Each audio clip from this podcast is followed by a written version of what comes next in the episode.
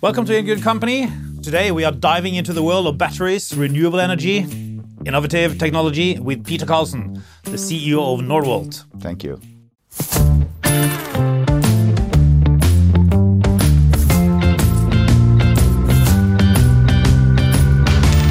Now, Peter, what is Northvolt?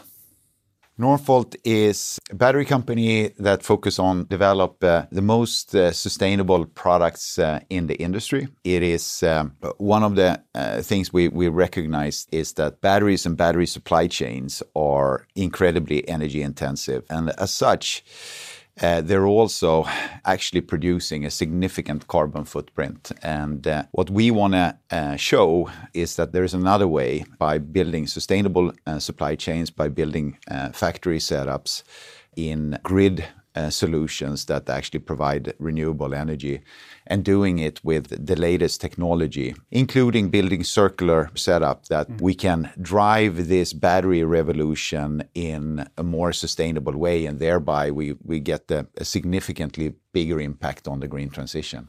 Now, you got some really wonderfully hairy goals. Yeah. I love it. Now, where are you going to be in 10 years' time? I think in, in 10 years' time, we will be uh, an entirely, you know, fully circular company. Uh, we will probably at least have uh, 50% of everything that we produce, we will produce with recycled material. I think we build out our footprint uh, to be kind of the, the Western leader, both in Europe, in North America, and, and then with sodium ion, which is a new emerging technology I think we are rapidly evolving a footprint in, if I call it the, the developing world, India, Middle East, Africa. Well, when you started uh, Northvolt in uh, 2016, many people in the industry didn't think you had a chance, but wow, here, here we are. And you know the factory you are building, you can see on uh, Google Earth. Uh, that's how big it is. Now, uh, one of the reasons why they were skeptical was because of Chinese competition. So, just um, tell me what what are the the challenges you are facing here? I mean, you know, the Chinese ecosystem, and and this is, uh, you know, batteries is a scale business. It is go big or go home, and and uh, pretty, pretty, pretty generally a good rule in life. Yeah, that, that is that is, that is true. But the Chinese they have a five to ten year head start on uh, scale, which we need to catch up. But they have from from the vehicles to the battery supply chain to the battery value chain taken a very strategic position. They have put in large amount of capitals in everything from uh, raw materials mining up until really a very very clear transition plan towards electrification and have driven scale out of that and then you know they're formidable in in running operation so you know a head to head competition with the Chinese is, is going to be difficult. What we are trying to do is that we can do it in a different way. We can stretch the technology, we can do it in a more circular way, and we can build customization and, and customer intimacy because batteries are going from kind of being commodity. Five, six years when we went out to many of our customers, they were thinking as a battery as a black box. Mm. And today, as, as this market evolves, we see that the battery, it's a chemistry system. As a chemistry system, you can basically optimize that towards the features that your products want to be and that your brand have as, as an aspiration. And what we perhaps have been a little bit better than, than some of our, our competitors is to work together with our customers' engineering groups on that optimization. You know, if you're a Volvo, you sell a lot of cars in the northern hemisphere. So cold weather performance is a key feature for battery. Mm. If you're a Porsche, your customers don't want to stand waiting long at the charging station. They really want fast charging and of course large acceleration, so charge discharge. Mm. So that kind of intimacy and optimizing the systems is also something that uh, that we uh, see. This is where we can really differentiate. Mm. So, what do you actually need to be successful here? I mean, if I now decided to start, mm. a battery factory. And we have had some attempts, or we have some attempts on, you know, to start start up in Norway. What what are the key things there? Is it is it money, technology, people? Just I mean, how, how would you rank the input? Yeah, I mean, the starting point is, you know, obviously you need a really really good core engineering and in, in terms of how you optimize that chemistry system is, is that people or is that, uh, that intellectual property that, can, that, you, can you buy that um, not not really you know in in a similar way as with many others uh, you know these architects these these R&D architects who has the full the full visibility of of both how to optimize the chemistry system but can also understand how uh, it affects the process and the, and the manufacturing setup, they are worth their weight in, in gold. As a first mover with a very clear impact mission, we were able to recruit uh, a handful of, of, of, these people, primarily from, from Asia. Then we've filled up with people from all over the world. But that's kind of the starting point, and it is still a very emerging technology. So I would say there's probably less than 100 people in the world, mm. it's rapidly growing, that have that system full system overview, and they are, are so important. Then, again, coming back to that, this is a, a scale business, then you need to be able to attract talent at, at scale. Mm. You, well, what does that mean? How many people is that? Well, I mean, we've grown from 25 to 6,000 people in the last six years. But what I would say is, you know, per factory, you need a process engineering team that is very, very talented. And then I think you need to be somewhere around three to 400, you know, really good process engineers per factory setup. So that talent base, that is crucial to bring on. And this is a big, big bottleneck for the industry right now. Then obviously you need the capital base, so you need to have strong investors like yourself and and how, how much money do you need? Well, uh, you, as a rule of thumb, you you basically need somewhere between 70 to 90 million US dollars per gigawatt hour that you're uh, investing in order to make scale uh, and, and to become uh, significant. Uh, we think that you, you need to reach at least somewhere between um, 200 to 300 gigawatt hours. So, so, so if you do the math, how much money is that? That is somewhere around 20 to 30 billion, give or take, 20 to 25 billion uh, dollars in over time. Then obviously we've we've developed a, a, model. So these, so this is not for the poor people. this is not for the the poor people. And then, of course, you need a scalable footprint. You you need a way of setting up your lines and your factories that that is systematic, that can be scaled in an, in an efficient way. So, people, capital, and a scalable blueprint. I think that is is uh, the core. You, you mentioned the, the client relationships. Um, you have a, a, great relationship with Volvo, um, Volkswagen, Porsche. I met the um, the CEO recently, who's really excited about this. Uh, how important are these relationships and the contracts you have? I mean, they are they are essential. If you didn't have any contracts, you you couldn't go ahead. No, you couldn't. Uh, uh, it, you know, it, it has been. You know, when we, excuse me, but are these not uh, pretty indifferentiated products? Can't I just produce loads of batteries and sell it to whoever want to have them?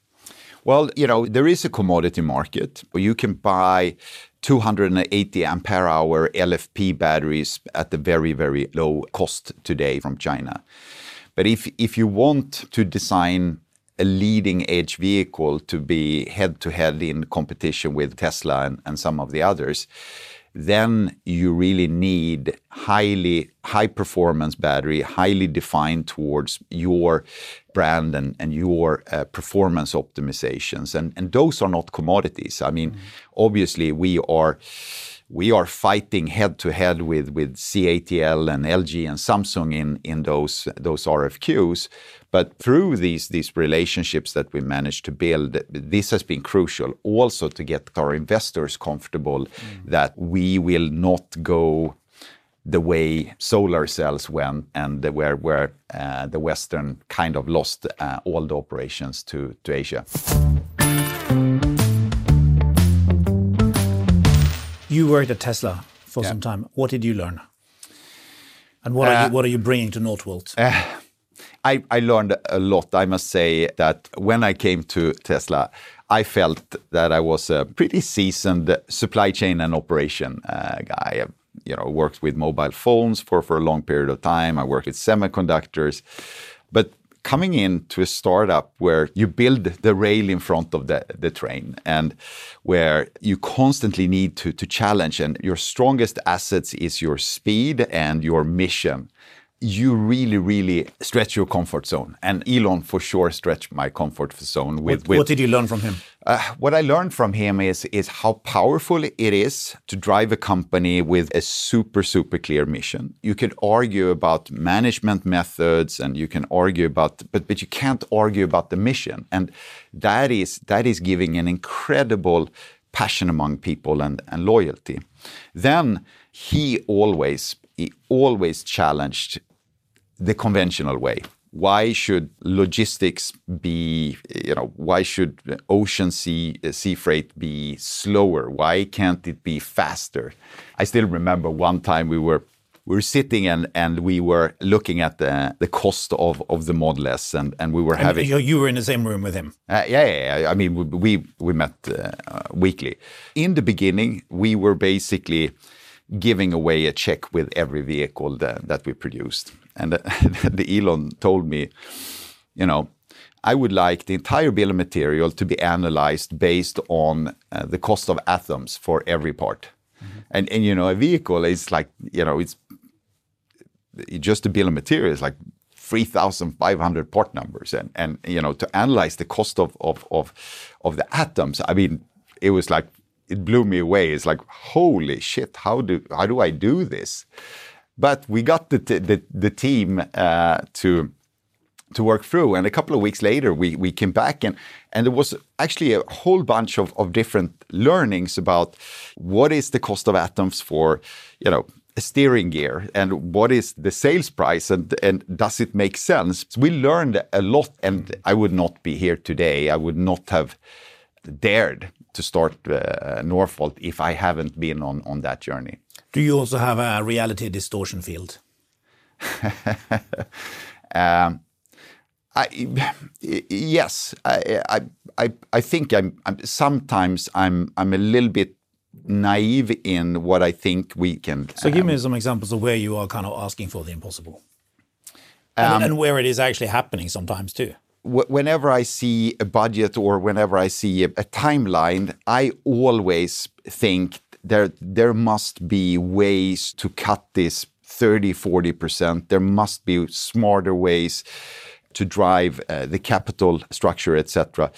So I, I have a, an inherent push to see where is the boundary, where can I stretch, and at the end, many times we are not reaching that that stretch, but we're still reaching towards something that was better than what we started with, and and that is of course very very important when you are in, in any type of, of industry to continuously stretch.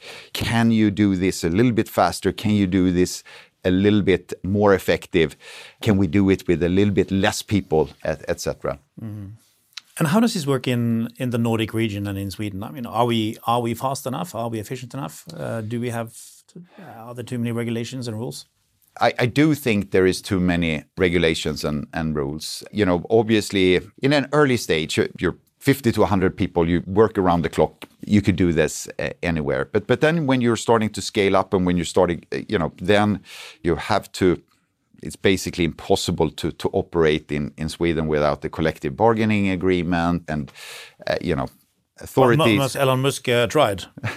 Yeah, I mean, I mean, it's, it's tried, and it, it, that is it is an interesting dispute because I'm not sure who is going to budge first, to be honest, and and it's not easy to see how you will find a, a win win in that situation.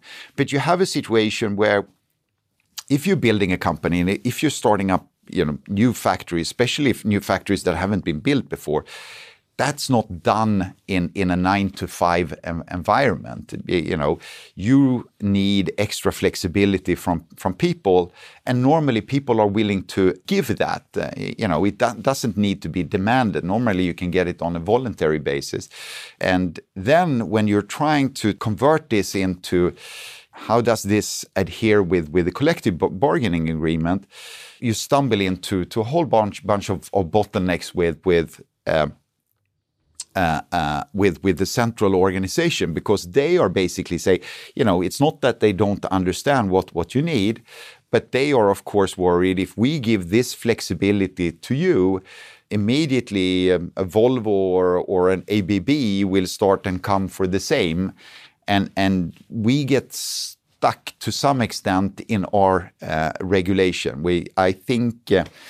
I think actually it is time to a little bit review um, some of these these structures we we have because nothing comes for free. Succeeding also requires hard work, and and and as long as it is a mutual understanding, why not? But you know, why not allow people to work specifically during a, a, a certain period of, of time when when you need that? So, which part of the structure? Kind of the Scandinavian model is it that you think we need to review? I think we need to allow uh, more flexible working hours, specifically during in Norway, in Sweden. A lot of our industrial infrastructure was built long ago, and it wasn't built by nine to five. Uh, and if you look at our competition that that is being built in China, you, you know, to take an example, I was visiting one of our competitors, and we were walking through uh, their factory, and and uh, I was kind of is it three shift structure or is it a four shift structure? And there was a this is a two shift structure structure. So we have two teams, twelve hours a day. Six days a week, and then flexible overtimes on, on, on Sunday. And we are competing with with a five shift structure in order to fill the factory. I'm not saying that we should go to, towards the Chinese model, but what I do say is that if they want to make a bigger impact, if they want to work a bit more, also making more more money, we should have a bit more flexibility for that. Is that why you are starting factories outside Sweden? No, it is not. The reason uh, why we why we're doing that is both proximity to customers, but it's also uh, you know access to talent base. Mm. We have recognized that in uh, you know, at least short term with, what we're doing in Västerås, what we're doing in, in Skellefteå, and what we're doing in Gothenburg, we are draining a lot of the capabilities of uh, and the talent base that is in the uh, in the surrounding. Mm. So it is driven by other other reasons. Mm.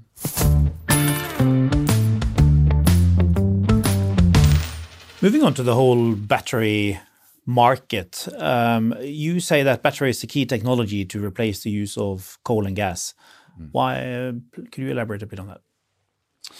If we should, for example, if, if Europe should, should meet our Paris Treaty obli obligations, which is basically 80% CO2 reduction over, over three de decades, we basically both need to get oil out of our transport. That's a little bit more difficult with airplanes, but with most of our transports, it's absolutely doable. But then it needs to be replaced by electrification. Maybe some hydrogen, but primarily, which is also driving an electrical powertrain, but primarily uh, it's going to be batteries. And we also need to transform our energy generation from natural gas and coal and, and oil and, and, and we need to build a new infrastructure with renewable uh, you know norway and sweden have the hydropower that is is crucial in in this but then it is wind and solar and and you know there's probably a, a certain part also of, of, of nuclear but all of these will create more and more instability in the in, in the grid, which means that your ability to store energy to balance this in the grid is also becoming crucial. And you also have the situation where we're sitting here in Stockholm today. Stockholm has basically an infrastructure. I think it is around three and a half thousand megawatts. That's the copper cables that comes into the city. Mm. This is maxed out between nine and two o'clock in the day, and with all people that is now transforming into electric vehicles, you know, coming in from the suburbs, uh, want to charge the, the vehicle during the day and, and get back, we probably need to create an additional maybe 50% increase during the peak hour. And we can either do it by, by digging up the entire city and, and you know, pumping uh, copper, or we can build energy storage in, in the cities so that we can fill that up during the, the night and we can utilize it during uh, during the peak hour. Mm. And I think the later one is, is going to be a much more efficient model for how we develop that. So the, the ability to store energy is absolutely crucial in the uh, in the transition. Mm. Now, um, historically, we've been dependent on lithium, where which you find in places like Argentina, Chile, and and China, but not in Europe. So, what are the challenges here? There is a challenge. It's not a challenge about uh, access in the sense that, that lithium is very available on Earth. The easier access is either by rock, where Canada, Australia is, for example, is, is really big, but we have it in Serbia, we have it in Portugal, uh, in Europe, and in, in other locations. Then you have groundwater that has a strong lithium content. And, and there, for example, South America, where you pump up and, and you're, you're basically evaporate in big, big brines. And this industry is, is evolving uh, very fast. I have a little bit of, of a concern over creating these big dams in the desert in, in different, you know, over time, I think this will have a pretty big environmental impact. But there is also new technology emer uh, emerging around so so-called DRI, uh, so where you you do direct reduction without these brines. So I think technology will, will solve it. Part of the challenge today is that almost all of these this lithium in if I call it a you know an early concentration form, then goes to China to be processed into either lithium carbonate or lithium hydroxide. So so you know the whole value or the processing part I think is somewhere between 80 to 85% uh, of the, the world's production is in, in China. So that's an, that's an advantage that and, Chinese and producers have? It is an, advantage, and, and this is where we, we need to build value chains. Um, you know, we've started a joint venture in Portugal mm. together with Galp to build one of Europe's first uh, lithium processing. And this is a necessity to build these, these supply chain because eventually batteries will be a regional business. Batteries are so heavy, they are a bit dangerous to, to transport, and the customers would like to have just in time setups. Mm. So there will be a regionalization of, of the market, and as part of that regionalization, it's super crucial to build also these regional supply chains. Do every country uh, have to have a battery production? Not every country needs to, to have a. a Does a, Norway need to have it? It's it's it's a good it's a good question. Um, I think Norway probably have the opportunity of having good battery production given its grid setup. So, uh, from from from my my point of view, but uh, then there is a whole bunch of of other things that needs to come together for for that to happen. But in reality, over the next, I would say, next couple of years most of the decisions that will drive the transformation of the entire auto industry will be, be taken. Where is my key strategies for battery supplies? Then it will take 10 years to execute them. But it is very important that Europe as total is on our toes because if we don't have this infrastructure in in the next decade, then the train have gone uh, and and then the infrastructure is is built up and it's so much capital that it's going to be very difficult to change this so then we would be in a situation like we have been in solar panels microchips and so on right so exactly tell me about the new sodium ion breakthrough you've had it's something we were very excited about. So this uh, is a new technology to make batteries. Well, it, it is. Um, sodium ion has been in research for, for, for quite some some time, as it is probably the you know the second best to lithium in order and you know even more abundant. So so it's been in uh, research for, for, for quite some time, and for, from a Northvolt perspective. One of the things that we've seen over uh, over the last couple of years is, you know, in the strive for lower cost batteries, which is which is necessary for even higher market penetration, and with very fluctuating uh, raw material prices, lithium iron phosphate, so iron-based batteries, have grown uh, a lot driven by a very, very rapid and, and efficient execution of the Chinese. It is roughly half the energy density of high performance nickel batteries. But for example, for, for energy storage and low, uh, lower cost uh, passenger cars, it, it works. And, and obviously, as, as a company, you're sitting and seeing that, and you're kind of, you know, should we should we address that uh, that market? What should be our strategy?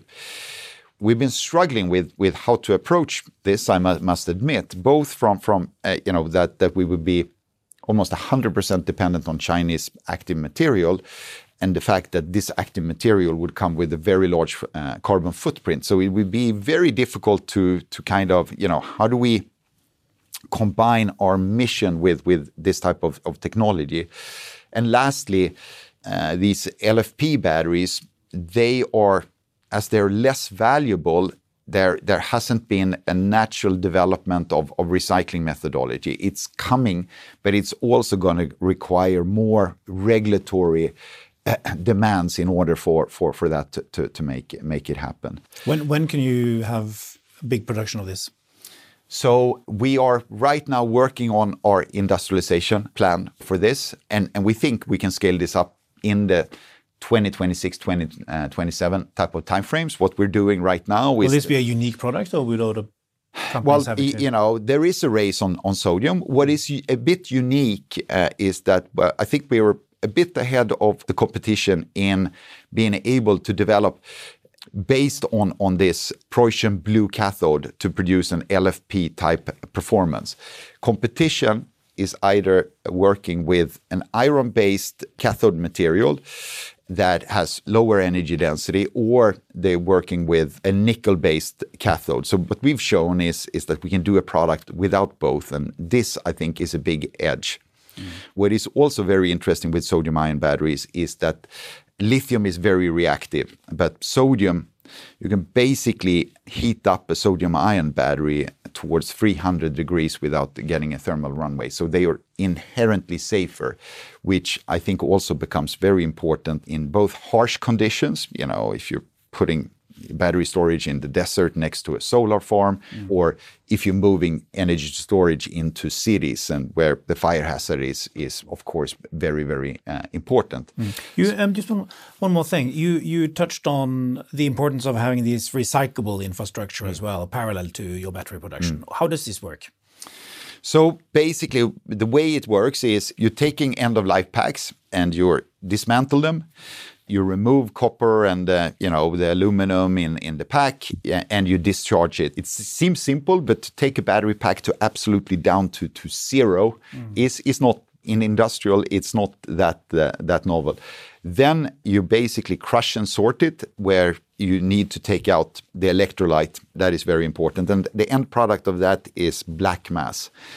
And out of that black mass, you can then either use pyrotechnology, so you, you use furnaces to remove it, but then you lose lithium. Or you can take the way that we've done, where you're using a hydrometallurgical separation, and then uh, you can basically get over 90 towards 95% recyclability of nickel, of cobalt, but also of uh, uh, lithium. Do anybody else do this?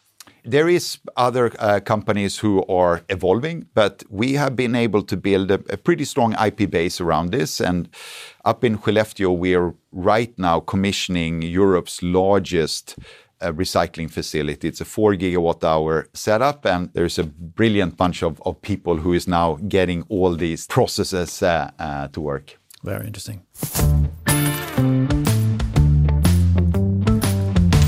Peter, moving on to corporate culture. Mm. Um, pretty unique situation to build something from zero to 6,000 people in eight years. Mm.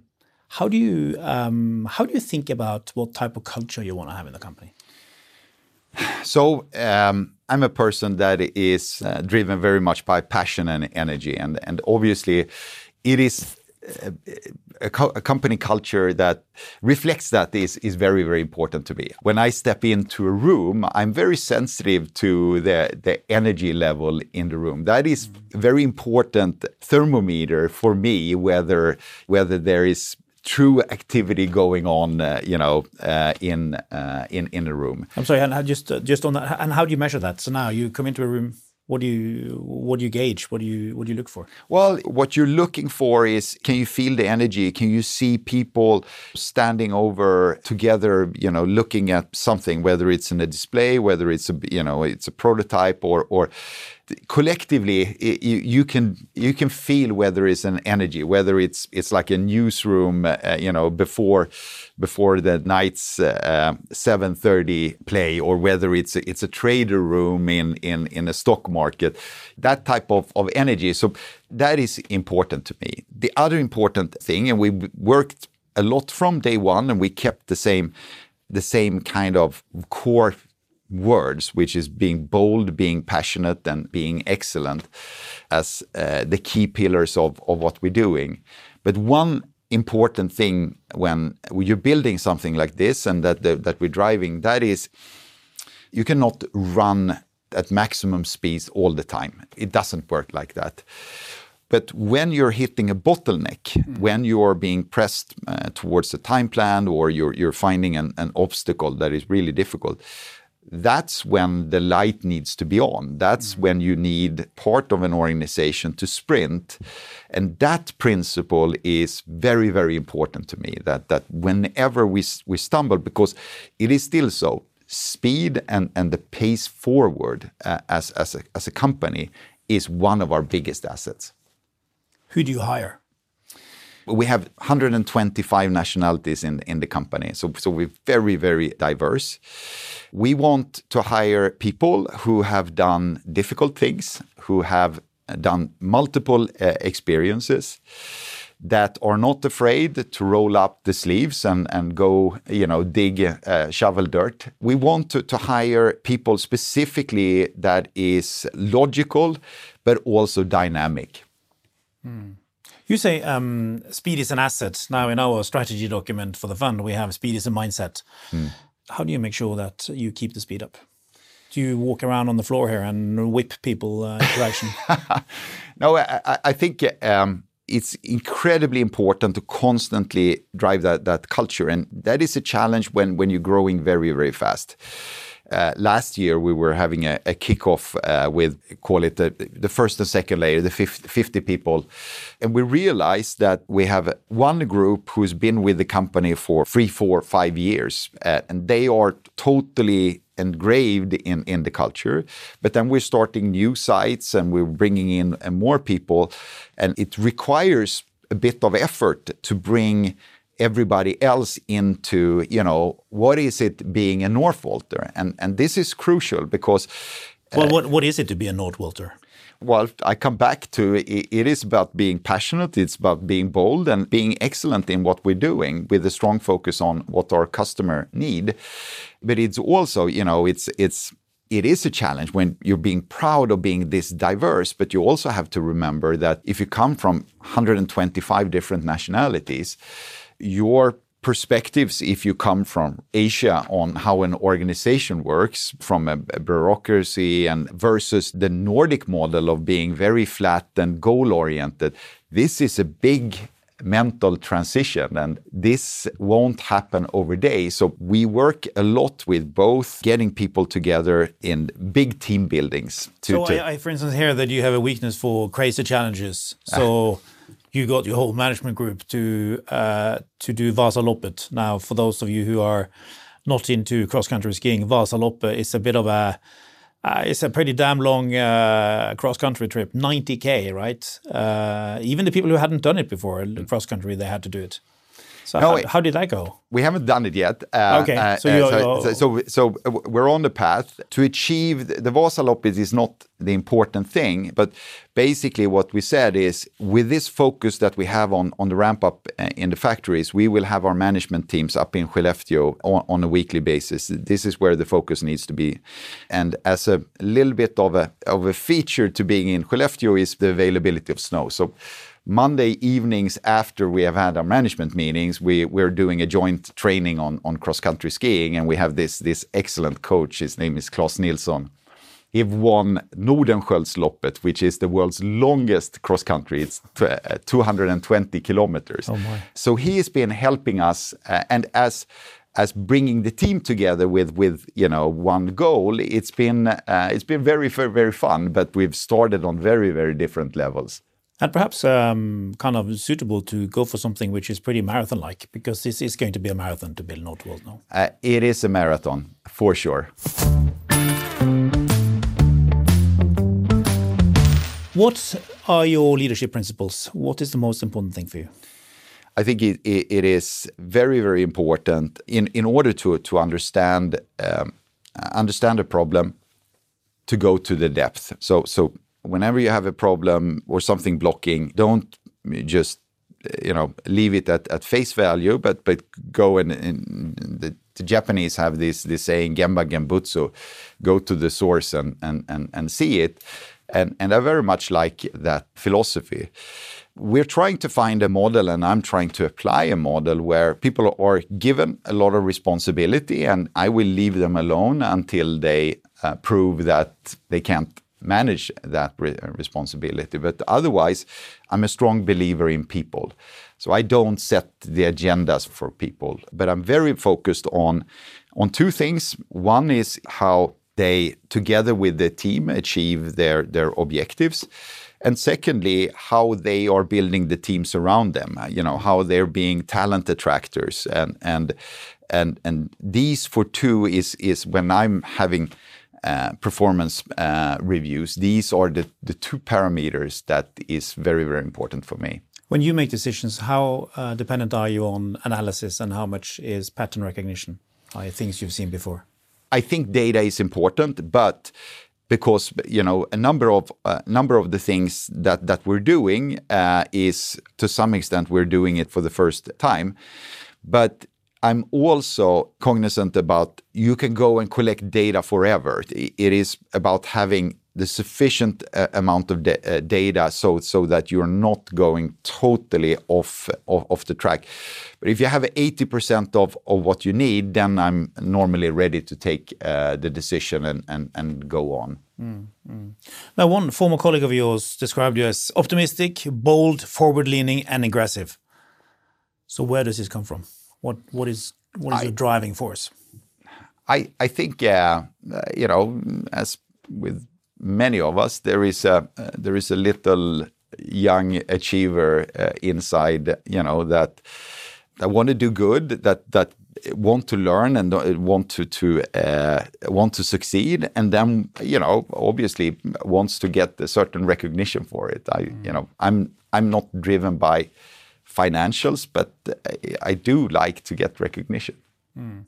It was interesting. I gave a speech at the Stockholm School of Economics uh, yesterday, and uh, and I asked people to put up their hand if they if they really you know wanted to show the world, mm. and surprisingly few people did. Mm. And I suspect it's just because they didn't admit it, want to admit it. Hmm. Hmm. But who do you want to who do you want to prove wrong? Who do you want to show? I don't want to prove well. Yes, in in the, in the sense I want to, to prove the ones that, that is, is saying that we can't solve this, this big problem, the climate crisis and, and uh, the green transition in, in the timelines that, that we, we set up. We, we need to give ourselves more, more time because the solutions to, to solve these problems is, is there. It, it, is, it is about, you know, executing them and, and I had in, in, in 2016 17, I, I, was out for an accident. I was in, in, in an avalanche, and when they found me, I, I didn't I didn't breathe. So I, I actually don't recall it uh, uh, until I was on a helicopter on the way to to a hospital, and I was in pretty bad shape. Uh, but when I was recovering, I was laying there and thinking, what is you know what is important now that I got kind of a, a second chance. And then what came very, very clear, because I was also engaged in a whole bunch of, of other startups and and uh, and things, it became very, very clear that this is my mission in life. This is this is combining what I've learned from from my my career with with with uh, with my passion. This will be hopefully, uh, you know, the the the important uh, uh, effort of uh, of my life and and uh, that is sometimes you know when when you can feel a little bit almost overwhelmed you know what have i started uh, when when when i kind of go back to to well you know at the end of the day uh, you know this is really really important. If we should be able to contain climate uh, and global warming to you know at least below uh, two degrees, we need to take these these dramatic, rapid actions, and we need to be bold. And and and and then you know, I I kind of I get comfort in that. Did the avalanche change your life in other ways? It did some on the private, but also I think it made me much more humble to how uh, you know how fragile life uh, can be, and to to make sure that uh, you know you're you're you're not pushing all your wants to the future. And and I can I can clearly say that that I would die tomorrow, I would still you know be very happy with with the life uh, I've had. How do you relax? One of the things that I think is is is a good feature when when you're an, an entrepreneur is I have this tendency, you, know, as an entrepreneur, you have a lot of shitty days. You know, you're thinking we're not going forward, we're going backwards, and and you you, you just get uh, you know an aggregate of all the pile of shit that happens uh, when uh, you know when you're uh, building and, and starting uh, new things. But I have this this uh, ability to feel like shit, go to bed, sleep, and wake up with total new energy. It's like almost like a goldfish. Wow. Uh, and how much and, it how much it uh, does one have to take to be a good entrepreneur? Um, I think uh, you know the, the, the, the, harder task you take on, the more pile of shit you will probably experience during that that way. That I, I think that is probably a a law of, of some sort. But but what I was also a little bit coming back to, I'm uh, also a bit of an on-off person. So later we have a board meeting today, but but later tonight I'm going to jump on the uh, the train and and I'm going to go up to to Åre with my kids, and then I'm gonna I'm just gonna focus on going skiing and, and spending a weekend with them, and and go back a little bit refreshed uh, uh, here on on Monday. Sounds good. Um, Lastly, Peter, what is your advice to young people? I think it is super important to follow your passion. Don't follow what other people tells you to do, but but really follow your your your your passion. Because if you're if you're not passionate about what uh, what you're doing, you, you're not going to put in you know that extra effort that is required to really achieve uh, excellence. And then uh, you know, in the early days, we were sitting in an attic in in in Stockholm, a, a, small team, and we had a room where we where we put up favorite quotes, and there is two two quotes that still sticks out very much in in my mind. One was, and I think it's from the Google founders, is a good idea is normally perceived as not good at all until it's really good. If you have an alternative idea of you should never give up and try. And when you've tried and proved that it works, your surrounding will will will recognize oh you know this was a really really great uh, idea but but it takes a lot of effort to to, to get there and the second one was from mike tyson everybody got the uh, strategy up until they went in and get the first punch in the face and that's you know, that's really something. That, you know, what do you do then? Uh, and and that's I think that the, you know, to continue going on when when you're constantly being challenged. That that is a very very important thing. Mm. Well, Peter, it for sure seems like you are following uh, your passions, and uh, and I have to say, I'm also thinking perhaps uh, a few more of us need a tiny bit of avalanche to shake out the really important things in life, so we can focus where it really matters. Mm. But uh, big thanks for taking the time, and all the best of luck. Thank you.